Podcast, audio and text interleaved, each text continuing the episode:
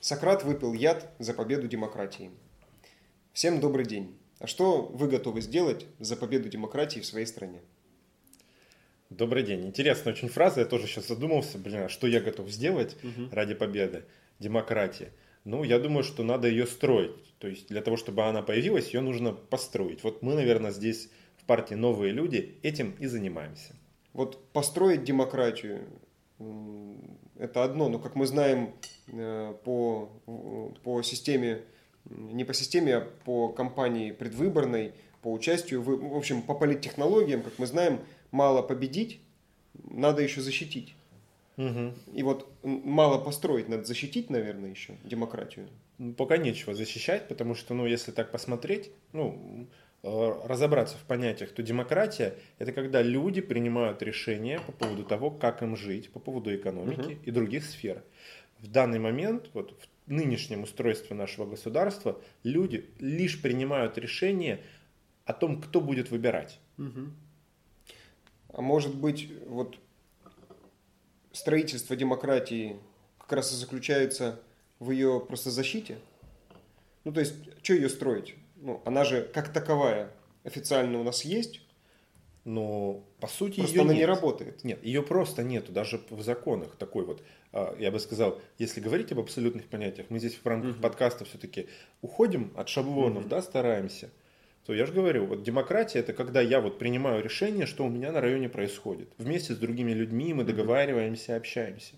Мгм. Вот я только что проходил федеральный а, партийный круглый стол а, по итогам акции освещения. И я вспомнил в детстве, когда вот несколько лет у меня в селе Великовечном на улице Почтовой не было света.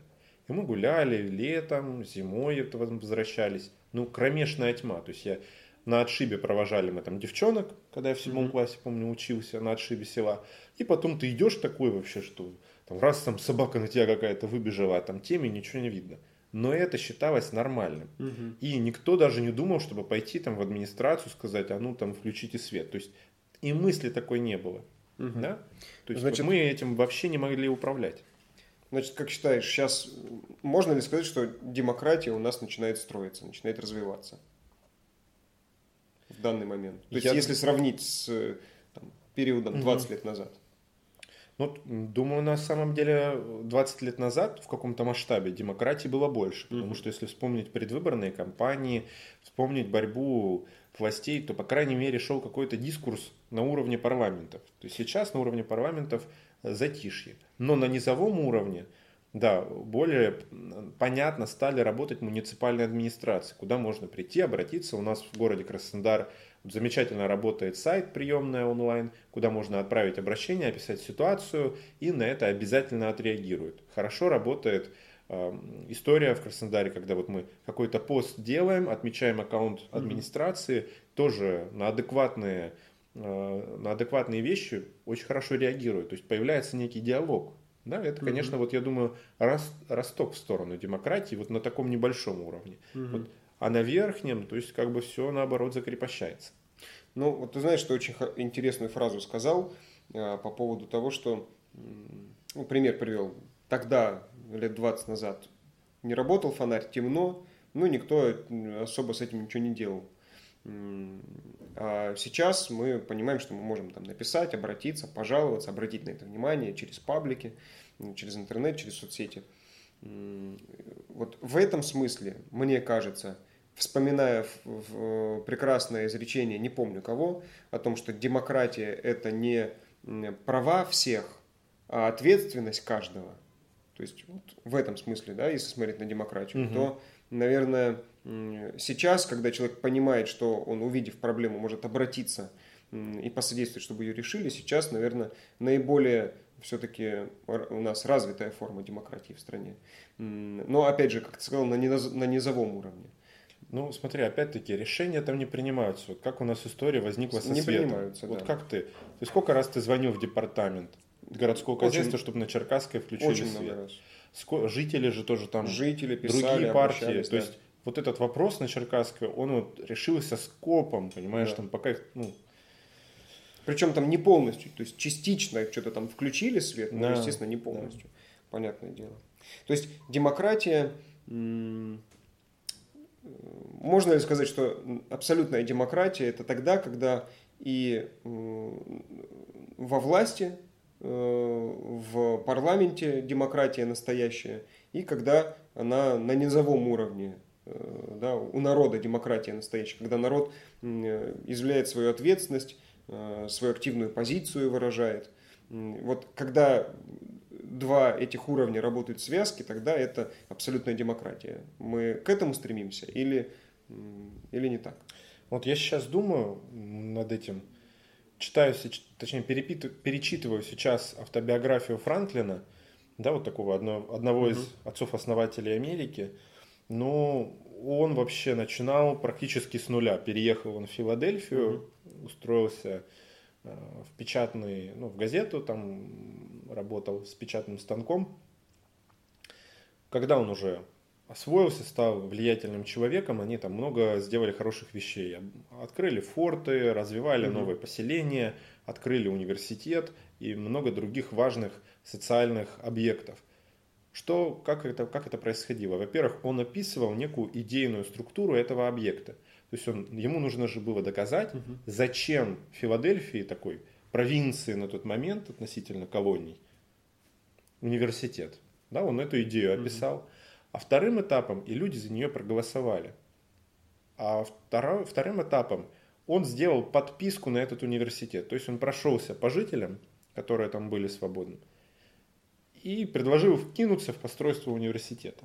То есть вот мне кажется, что современные цифровые инструменты, и они могут к этому прийти, потому что ну, мы так или иначе налоги платим, mm-hmm. правильно? Ну, это как раз и есть эта подписка, но мы не контролируем результат. Угу. Да? А все-таки э, зачем ну, большая часть этих, ну, как, я не уверен, что больше, думаю, какая-то часть налогов, она там тратится на социальную сферу, на там, образование, другие направления. Ну, мы же можем указывать, да, вот общей массой через опросы, через большие данные, через голосование на самые острые вопросы. То есть вот мы скинулись налогами в этом mm году на определенную задачу, да, вот в рамках региона и города, и необходимо, чтобы наше мнение учитывали, а какая самая острая задача. Ну, только что перед записью подкаста мы с тобой обалдели, что у нас, оказывается, в Сочи э, там, сторонник нашей mm-hmm. партии, который активно с нами работает, он блогер, у него там 500 тысяч подписчиков, и мы там даже и не знали, что вот так вот есть, к нам присоединяются люди. То есть в нашем фокусе очень мало объектов. Угу. Как может чиновник, находясь там в департаменте городского хозяйства или там, сельской администрации, ну, в сельской еще хотя бы может быть, но в, точно в городской, вот в городе миллионники, даже с аппаратом сотрудников ты не способен объять сложность системы, которой ты управляешь. Угу. Необходимо участие граждан, возможно, через такие цифровые разные форматы, которые будут в разных проблемах указывать самое слабое звено цепи, которое требует усовершенствования. То есть, если говорить о налогах, то это такое целевое налогообложение, где граждане сами могут выбрать, на что пойдут их налоги. Да, да, точно. То есть, может, какая-то часть вот налога, она является такой целевой, ну, интересная форма. Тебе не кажется, что это утопия? То есть, опять же, возвращаясь к Сократу, он, например, был против такой формы демократии, где могут принять решение, очень важное для государства, все жители. Нет, смотри, я вот что думаю, что 19-20 век он прошел под эгидой эпохи такой механистической. Угу где важна была иерархия, процессы, структура, алгоритмы. Сейчас общество, экономика, мир усложняются ну, с каждым днем. Угу. И в сложных системах а, механистические модели, они все меньше показывают свою эффективность. Угу. Приходит новая организмическая а, модель управления, а, много уже написано книг, теорий на эту тему, они много где работают, там бирюзовые организации – которую мы строим в том числе в партии «Новые люди». Чем хороша экосистема? Она развивается когда? То вот прям сама жизнь показывает живые эффективные формы развития. Как, например, целевое налогообложение. Да, то есть, понимаешь, Но... это, э, договорю, видимо, не донес. То есть, когда люди проголосовали, что важно, да, вот представь себе там не 100, не, не 200, там, миллион человек, там, 100 тысяч, 200 тысяч проголосовало. Ну, понимаешь, это какая-то будет объективная, реально э, объективный взгляд на то, что самое главное, что самое острое. Согласен, но давай э, попробуем представить, опираясь на что этот миллион, э, миллион граждан э, примет решение э, касаемо своих налогов, на что они должны пойти. Опираясь на что? То есть это, получается, нужно гражданам вникать в ситуацию в стране, ну, как минимум ситуацию в городе и в регионе, смотреть, что проседает, на что деньги нужны, а может быть где-то вопрос даже не в деньгах, а в чем-то другом, и поэтому там проблемы. То есть, получается, нужно вникать и иметь специальные знания, потому что ну, без специальных знаний, мне кажется, решения будут делаться, ну, решения будут приниматься э, ну, только на основании, в большей степени на основании чувств. Ну, грубо говоря, человек э, ехал в офис, угу. попал два раза в яму большую, там, может, колесо пробило, может, не пробило, просто его это взбесило. Он приехал и налог сразу на дороге. А завтра он э, едет, э, видит социальную рекламу, где там идет сбор средств для больного ребенка и все там на, значит, на медицину, там, на благо, в благотворительные фонды там, детям. Ну, то есть решения, я говорю, да, о том, что решения будут приниматься на основании чувств больше всего, потому что угу. специальных знаний у большинства граждан ведь нету. Смотри, ну, я думаю, что есть сложные сферы, в которых, да, вот если говорить о каких-то налогах, угу. то какая-то часть, конечно, уходит там, где без экспертизы, ну, вообще делать нечего, даже поверхностно нельзя посмотреть. Угу. Но те сейчас примеры, которые ты привел, да, я думаю, что все способны сделать определенное мнение что если есть ямы на дорогах, да, вот этот ямочный ремонт, ну вот вчера видел опять картинку или там позавчера, угу. Лабинск онлайн в инстаграме аккаунт, дорожники в лужу фигачат асфальт. Ну, может, технология такая. Вот я не знаю, правда. Понимаешь, там ну, технология такая, но вот что в результате получается? Только сделали ямочный ремонт. Прошло какое-то небольшое mm времени, опять там яма. mm то есть наши дороги некачественно делают. Я думаю, что вот когда люди будут вовлечены в принятие решений, на них будут опираться, то они будут спрашивать в том числе из тех подрядчиков, которые эти контракты реализуют. Вот реально ли такая история, когда все люди будут вовлечены? Я думаю, что большинство будет готово вовлечено. Потому что ты посмотри, ну, практически на каждой кухне идут разговоры за политику. Угу. У нас последние десятилетия, вот каждый вечер, у нас в 9 часов вечера вещается о политике. Включаешь днем, тоже что-то о политике. Mm-hmm. То есть вот у нас на федеральных каналах просто безостановочно идет политический ну, контент. Вещание это одно, разговоры это одно, а вот действия. То есть Конечно. насколько много... У нас мы, мы видим с тобой, ну, как много у нас э, сторонников, как много к нам приходит людей на мероприятия, как много нас приходит послушать, посмотреть, чем-то поучаствовать. Да. Но когда нужно выйти и что-то сделать, банальная недавняя посадка деревьев, ну, людей в десятки раз меньше откликается на это. Вот mm-hmm. вопрос не о вовлеченности даже в плане поинтересоваться и поболтать потом, mm-hmm. а в плане что-то сделать. Вот в этом вопрос. Насколько это реально повысить эту гражданскую активность людей и степень их участия в общественной жизни, чтобы какое-то время в день или в неделю люди отдавали на общественную работу. Вот вопрос в этом. Реально ли это, и если реально, то как к этому прийти? Мне угу. пока не ясно. То есть, понятно, я это вижу как абсолютно идеальное гражданское общество, угу. общество развитое. Но реально ли это? Не знаю. Я думаю, что ты знаешь вообще вот недавно что понял, в мире есть разные идеи. Угу. Они друг с другом борются в наших головах. У угу. тебя одна идея, у меня угу. другая идея, и у других людей. И вот мы объединяемые этими идеями боремся. То есть, конечно, когда мы вот строим такое идеальное гражданское общество, то постепенно мы придем к тому, что с нами начнут бороться, например, там консерваторы, угу. да, какие-нибудь там либералы, очень такие радикальные. Поэтому до конца его построить нельзя, потому что как минимум они не будут включены в эту систему. Что я думаю насчет того, вот как быть активным гражданином, да, вот как с этого начать? Необходимо, чтобы были пассионарии, которые показывают своим примером, такой образ. Угу. Вот сейчас таких людей все больше и больше становится. Мы сейчас с тобой в эту сферу погружаемся и видим, ого, а в Краснодаре их много оказывается таких. Угу. Сколько всяких чатиков там да, по разным темам. Много, То есть много сообществ, которые что-то реально делают. Супер. То есть мы можем в эту тему вливать э, внимание и увеличивать количество людей, которые также заражены угу. вот этой идеей идеального гражданского общества которые своим примером выходят там, на субботники, угу. участвуют в принятии решений, участвуют в голосовалках.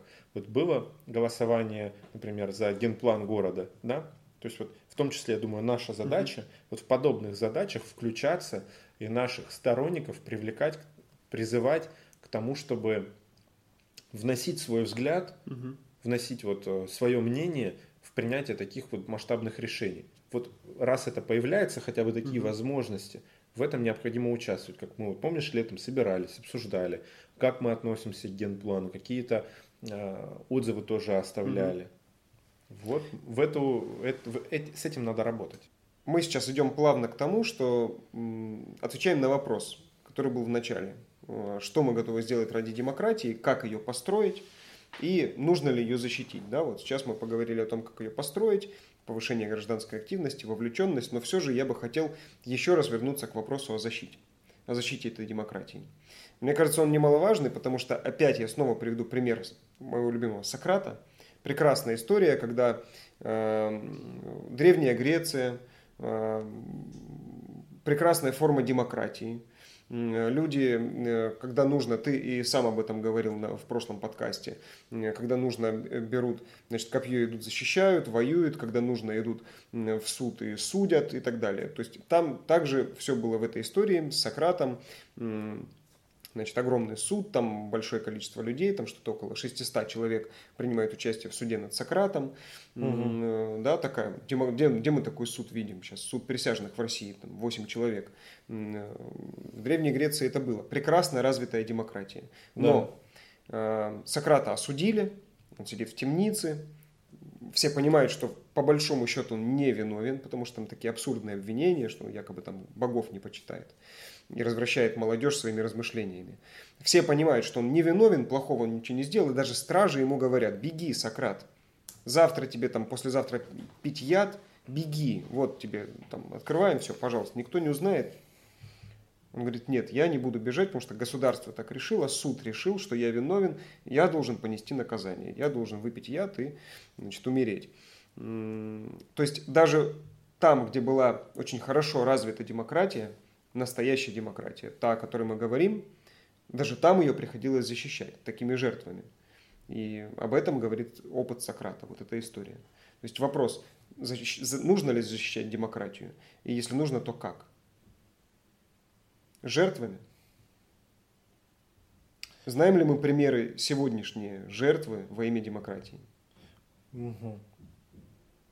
Ты знаешь, вот мне сейчас вспоминается сюжет из э, Илиады угу. Гомера.